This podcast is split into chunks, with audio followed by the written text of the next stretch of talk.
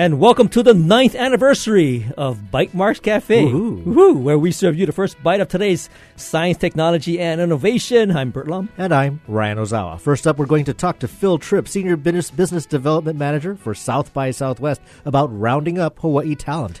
And then we'll talk to Representative Matt LoPresti and Vern Miyagi about disaster preparedness in the nuclear reality of North Korea. So, first off, let's welcome by phone all the way from Australia, Phil Tripp, again, Senior Business Development Manager for South by Southwest. Welcome to the show, Phil. G'day, mate, or should I say aloha? Aloha. So, Phil, tell us tell us a little bit about. Uh, uh, you know, we've uh, been familiar with South by Southwest. We go to it. We enjoy all the interactive stuff, and of course, there's a pretty nice contingent from Hawaii on the the musical uh, the music uh, segment of South by. How do you get involved with uh, rounding up that talent? Well, actually, I don't do much in terms of getting the talent. They apply to showcase. Mm-hmm. They make a decision whether they want to play or not, and they let us know. And then we listen to their music and see if they'll fit in. Unfortunately, Hawaii is not really about hula and hapahaole and traditional music. To us, we see the more contemporary artists that apply. So that's kind of real cool. This year, I've taken special efforts to invite four artists. Actually, Hapa is one of them. I've Ah. been uh, a fan of theirs for years. Willie K is another. Kapono's another, and Makana is another. Mm-hmm. I think they would be the four best acts to lead the sort of Hawaiian invasion of Austin this year.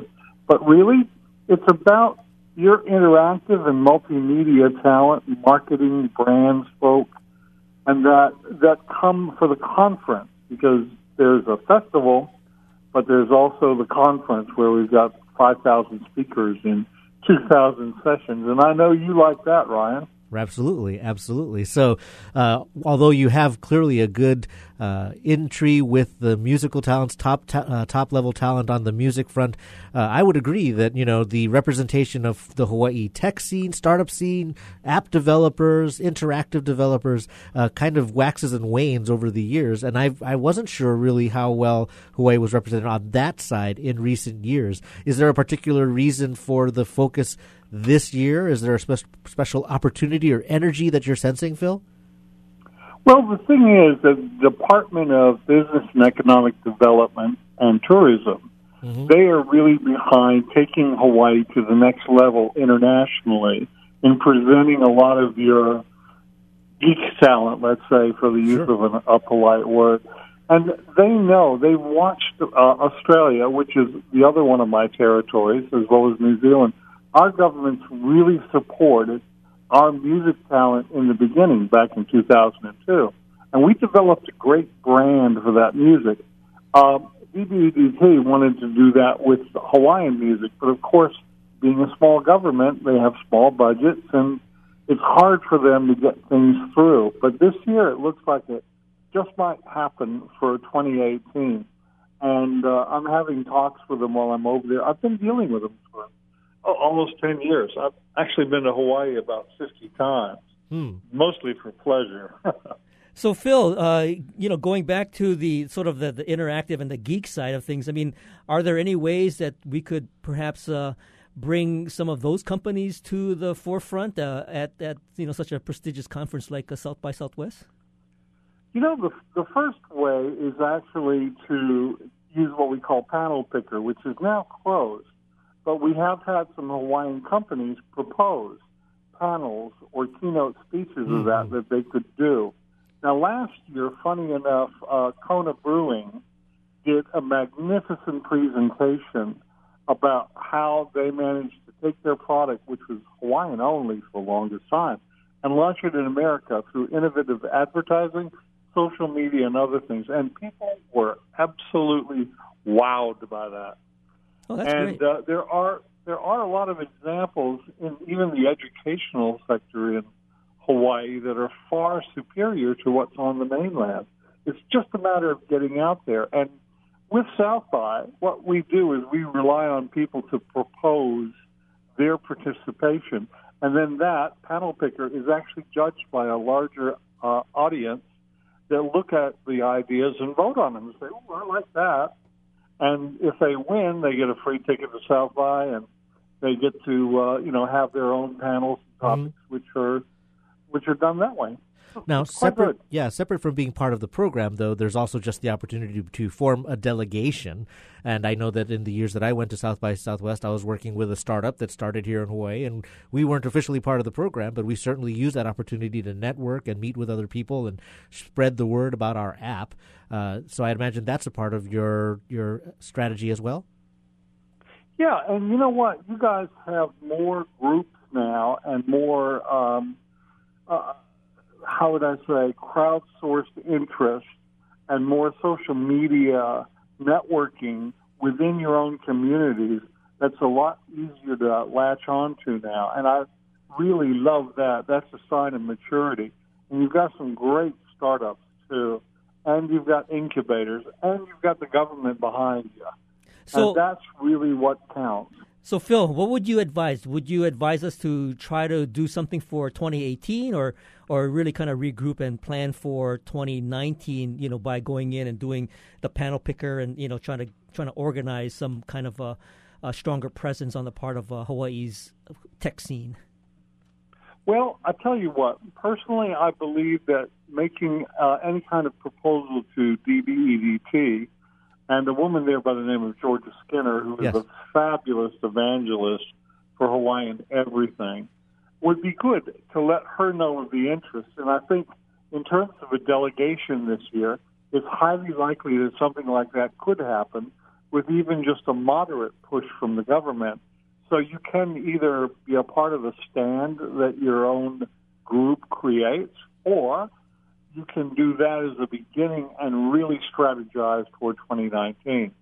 Uh, you know, we're still five months away from the event. There's plenty of time to plan.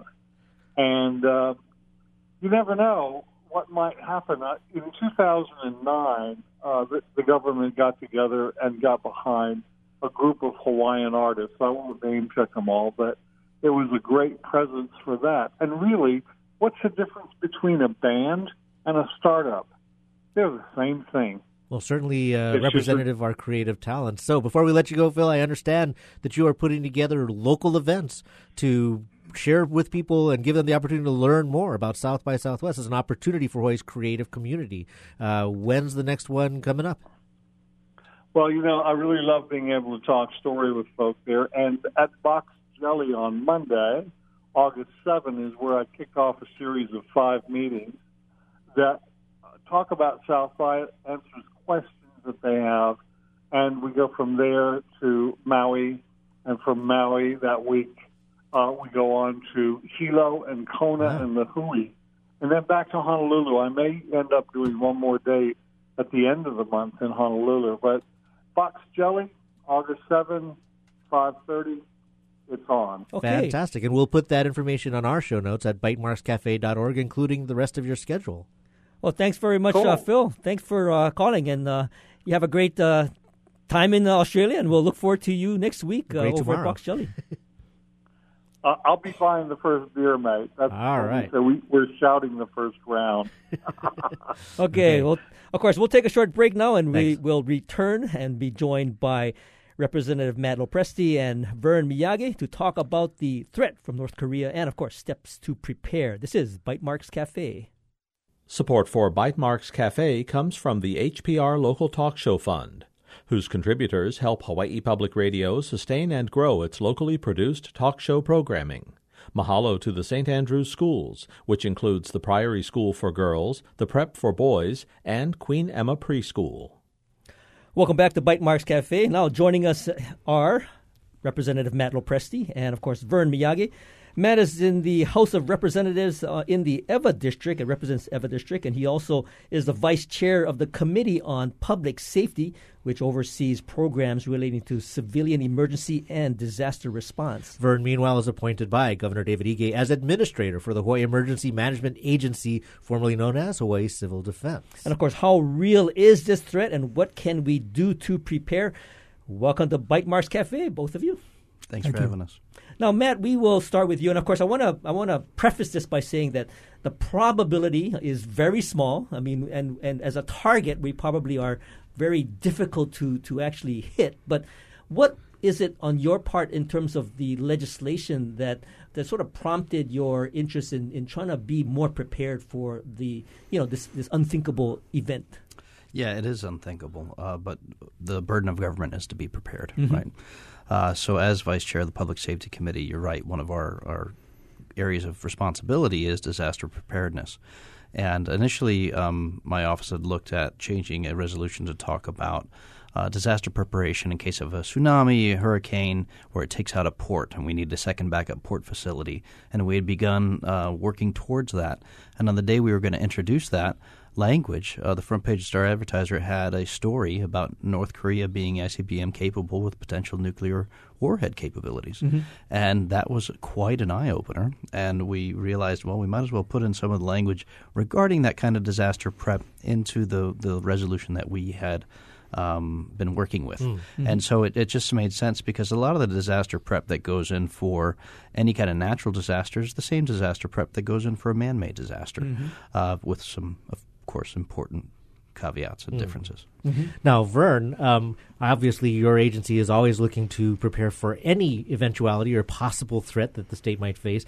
And it was only in recent weeks where we were making headlines because of the preparation of a plan in the event of a North Korea strike um, and then right after all of the national news was making hay of our preparations was when the second test said, okay, well now they even have even greater range and perhaps more of the United States mainland is involved. But from what I understand, your work on this possible scenario started far earlier than just the last month of headlines. Yeah, I think. Uh, you know, our job at Hawaii Emergency Management Agency is to get ahead of it, anticipate issues or hazards, to get ahead of it. Now, way back in 2009, when he was, uh, when I say he, Kim Il, uh, Kim Il Jong, no, Kim Jong Il, his father, yes, uh, started to launch uh, test missiles over our way. And we were coordinating with Pacific Command as far as shelter in place because of the threat of missile debris. As this thing moved on and on, uh, it got to the point where hey, he's testing missiles now, ballistic missiles. He's testing uh, nuclear weapons and so on. So we had to get ahead of this, and that's when we started the planning. And the planning as all of you know, when the Cold War ended in 1980s or so, a lot of this stuff was put on the shelf. But if you look at the preparation actions for a lot of these, they still are valid because of the nuclear threat. So, uh, what Representative LoPresti mentioned that article in the newspaper, yeah, that was me. I think I was quoted yeah. by uh, William Cole on that. That's right. But the, the thought was we're going to put these plans up again and update them. So, and that's where this thing started. But we have to get ahead of it. That's the whole point. So, can you give me a little bit of further history? Because my memory of fallout shelters and nuclear threats was running around the University of Hawaii campus in the 80s and trying to potentially succeeding in getting into some of the fallout shelters under the buildings up there, or even running around Mililani, what is now Mililani Mauka, and finding the bunkers and the tunnels. Um, so clearly, those were all built with the similar uh, threat in mind. Um, how much has things have things changed in terms of the actual, I, guess, physical impact of a, a, danger that we're trying to prepare for? Well, first of all, let's back up. It's not a similar threat. Mm. We're talking about a rogue nation. We're talking about kiloton-sized weapons. In the 1980s, with the Cold War, we're talking megaton weapons and multiple warheads, and targeting capability, which was superb. That's not the case here. Mm. So that's why Right now, because of the missile launch to impact time is only about 20 minutes, uh, we're in contact with Pacific Command as far as characteriz- characterization of the missile track for five minutes for that. We have about 15 minutes or so to get covered. And the point right now is that with that short time, you don't have time to go find shelters. We have to provide the public with information on what a proper shelter is. And then that's what we're working on right now.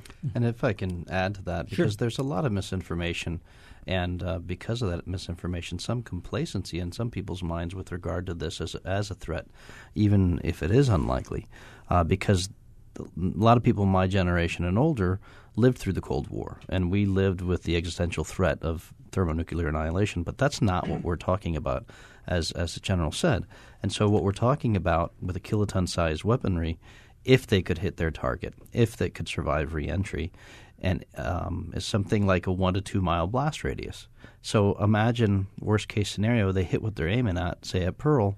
Well, ninety five percent of the population survives, mm-hmm. but we have to deal with fallout. My district is in that fallout area, mm-hmm. right? The Ewa Plain because the prevailing winds. And the plans that we have from the 80s, the community shelter plans, mm. when that was made, that was all sugarcane, right? Now we have 100, actually more than 100,000 people who live out there with very few buildings that satisfy the kind of fallout shelter uh, expectations. And one of, I think, my jobs and our jobs in the legislature is to make sure that uh, the public safety people have the resources they need to prepare us, even in these kinds of situations that are unlikely. well, and, and that's an exa- um, an excellent point because what you're trying to do is really think about what the parameters are for this potential new scenario that that is you know perhaps more smaller bombs, kiloton bombs, but they would have some impact, but it's not going to be we're all, we're all going to die, right? Right. It's, it's, yeah, it's, it's just, a mass casualty so, event. So, it's very serious, but it's not the end of the world. Right. Right. And and uh, you know, if if you take that attitude, then you won't be ready. Uh, if the worst case scenario mm-hmm. happens, mm-hmm, and mm-hmm. and you won't pay attention to what the warning things are and what things you can do to save you and your family, because most people will survive if you know what to do. Now, mm-hmm. A friend of the show, Wayne, uh, wrote in and uh, hearing the promos for this program and said, "So really, are we just going back to cartoonish duck and cover drills in schools?" And I like uh, uh what the general said about you know that. Uh, it's it's it's a different kind of threat that we're talking about. So you mentioned helping people find what a suitable shelter would be. What are some of those characteristics? Right now, is uh, this will be published in our, our brochures and information bulletins, but we're looking for a, a substantial shelter. Okay, we're looking at something like concrete. Uh, if it's a multi-story building, the basement. Uh, again, if you're in your home, you still should. The best you can do is center of your house, stay away from the glass and windows, and so on and so on. So we'll come up with uh, with uh, places you are and what is the best type of shelter. That, mm-hmm. That's what we can provide.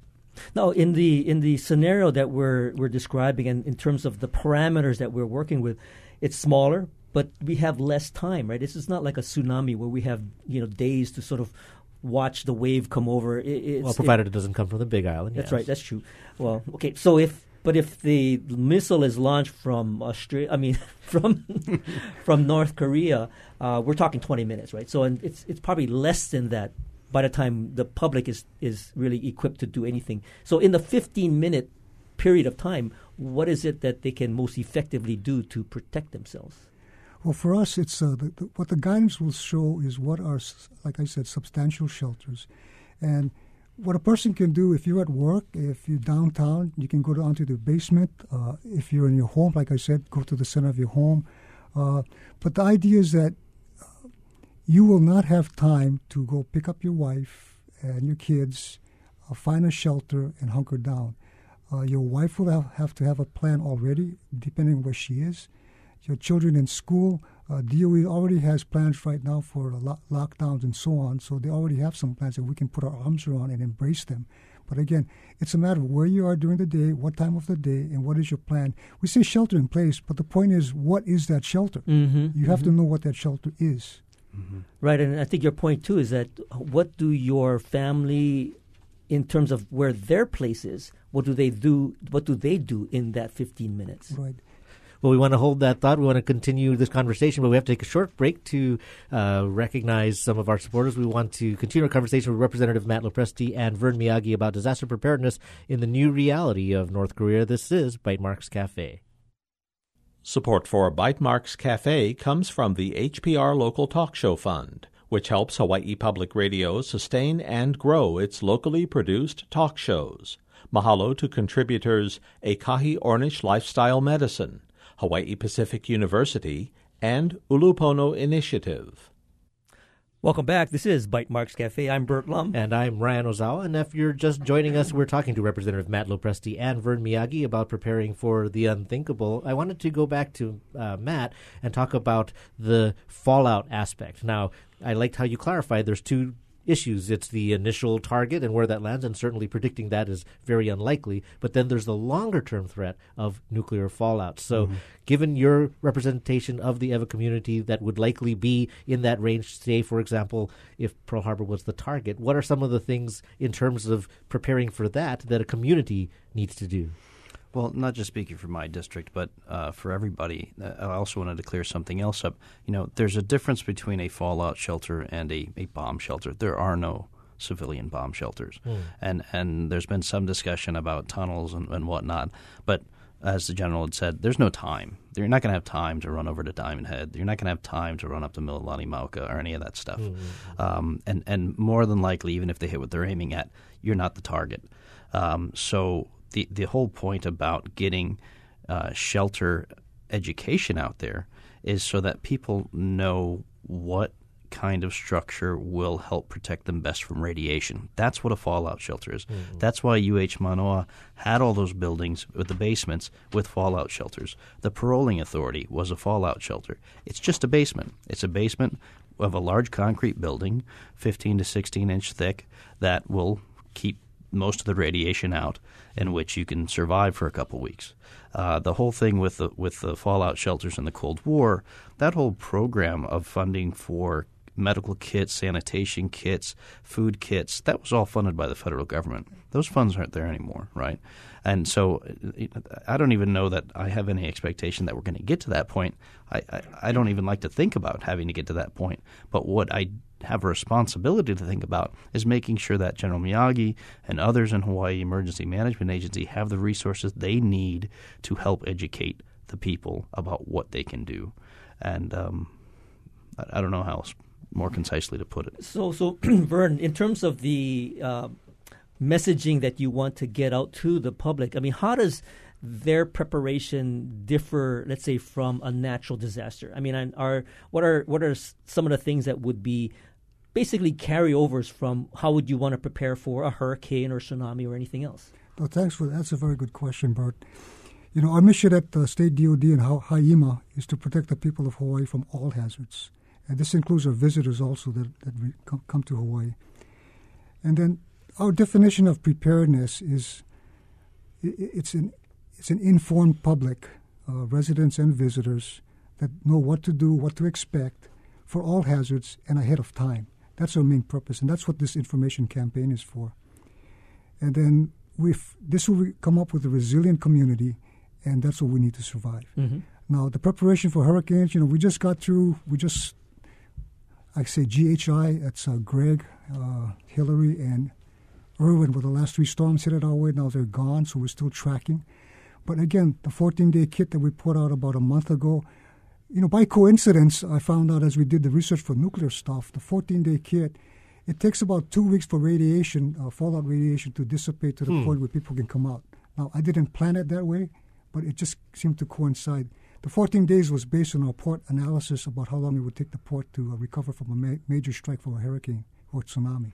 But again, what we put out for the preparation for the 14 days about uh, having a family plan so your family knows where to go, what you're going to do uh, before the tsunami or before the hurricane hits, the fact that you don't go to Costco or any of the big stores mm-hmm, mm-hmm. and go to empty shelves and try to get your 14 day kit, you should do that ahead of time.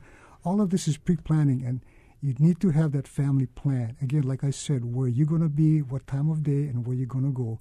And that way we can have we can be resilient and survive these disasters or emergencies. Now, Matt, is there an opportunity for a community association, not just Ewa, but anywhere, uh, Kailua? I mean, if you do identify the structures in your neighborhood that meet the best uh, criteria for a fallout shelter, and you also have people looking for 14 day supplies, I mean, is there a way to combine those two strategies to at least increase the odds of having those supplies where you're going to shelter in place? That's a, that's a great point. And yes, I think there is, and that's part of where I think we're at right now and trying to plan to plan for those sorts of things and seeing what kind of resources we can or should put towards preparing in those for those kinds of things. So, for example, you know, say say a strike happens, uh, whether it's an airstrike or a ground strike, that's going to depend how big the, the blast radius is and how big and how much fallout there is. You know, after that, after the strike, there, there's a very short window. Correct me if I'm mm-hmm. wrong, General. You got time to get to a shelter nearby uh, if there is one. And frankly, those are the likely extraction points for civilian rescue. You know, when the cavalry comes in to, to, to get people out, they're going to know if we if we have an updated community shelter plan, Homeland Security, Homeland Defense, the military, and civil defense are going to know where to look for people, mm-hmm. right? And not only will there be kits there for them to to to get by in the first week or two, but that's also where you can count on finding people rather than going door to door in a radiation Absolutely. zone, right? Mm-hmm, Which is just kind of Resource so intensive. daunting to think Yeah, about yeah. uh, happening. But I want to say something because there has been some concerns about you know, what, what, how does this affect the visitor industry? What about uh, tourism? And I got to say, you know, especially after this last test that North Korea did, that has shown uh, capability of going as far as Chicago, for example. Um, you know, if we're talking about visitors coming from East Asia, Japan, for example, they're safer here than they are there if something happens. Because in Japan, they're all within range of all their short and medium range. We're out in the middle of the Pacific, and like the like the, the experts have said, you know, they'd be lucky to come into ten miles of what they're aiming at, anyways. Mm-hmm. And if you're on the mainland, well, if they shoot over there, they're more likely to at least hit something. Whereas if I, I don't know, I mean, I understand. I- my bigger- point is, I don't target. think, I really don't think this is going to scare people away because their range has increased so much that they can hit so many more likely targets than Hawaii. Uh, we just happen to be ahead of the curve in planning. That's all. And Mm. frankly, there are places in California, Washington, Oregon that's contacted our people here and asking, "What are you doing, and how do we replicate that?" And there's even one county that's more advanced, a lot further along than we are, Ventura County. Ventura County is good. So Now, now, uh, Vern, you know, during the uh, natural disaster, and we've had you on the radio talking about this uh, because of the VOST and, and various ways that citizens can help. Uh, you stand up something called the JIC, the Joint Information Center. Is that something that you would do again for, let's say, a, a, a nuclear uh, situation? Yes, this would be the same protocols that we would do. And, and and you know, when you do a hurricane, it's like when it hit landfall and when it exits. But how would you determine the start and stop for a JIC? Well, again, if this, the JIC is a joint information center, and that's where we combine all of the public relations and the media so that we can get the same word out. Again, this would be a bit difficult in this case because maybe the first warning we'll get will be the, the sirens and so on. So, like anybody else, the members of the JIC and all of the members of the emergency management crew will have to take cover, just like anybody else, shelter in place. Then, once the impact is happening, we have to come out, assess the damage, and form the JIC. Uh, we, Diamond Head Crater would be probably the same place again we would establish it. But the key for the JIC is to get the, the consistent messaging out. And we focus on uh, AM, FM radios and with the batteries. Those are probably the best methods of getting information out post uh, impact for this type of disaster. Now, Okay. very quickly, some uh, quick updates. So, uh, Matt, what uh, bill number or what where can people look for updates on your efforts in terms of be- being prepared? Well, uh, we'll we'll be introducing new legislation in the session coming in January. Gotcha. Uh, so there's no bill numbers yet, but we'll have bills and resolutions. And Vern, when can people look for this uh, information campaign you're preparing to Well, launch? it's in progress right now, but I just like to say one last thing is that there is no imminent threat, Yeah. no imminent threat of attack. Hawaii is open. I'm not going to move out of town. Uh, Hawaii is still the best place to visit for our tourism industry. Yeah, Very good, of course. And I know you're pressed for time, but it's just think of it this way: when people put a fire uh, detector in their house, a smoke detector, it's not because they're staying up all night worried about the fire. It's just you put up those things. That's it. Well, both uh, Matt, uh, Representative Matt LoPresti is the vice chair of the Committee on Public Safety, and of course, Vern Miyagi is the administrator for the Hawaii Emergency Management Agency. We want to thank you both for joining us today. And thank you for listening to Bytemarks Cafe. Please join us next week when we'll talk about department challenges for the Hawaii Annual Code Challenge. And of course, if you miss any part of this edition, you can find the podcast of tonight's show on bytemarkscafe.org. And of course, if you have any comments or suggestions, feel free to email us at feedback at bytemarks.org. You can also find us on Twitter. I'm at bytemarks. And you can follow me at Hawaii. Our engineer is David Chung, and our executive producer is Beth Ann Kozlovich. And stay safe. And we'll see you next week on another edition of Bytemarks Cafe.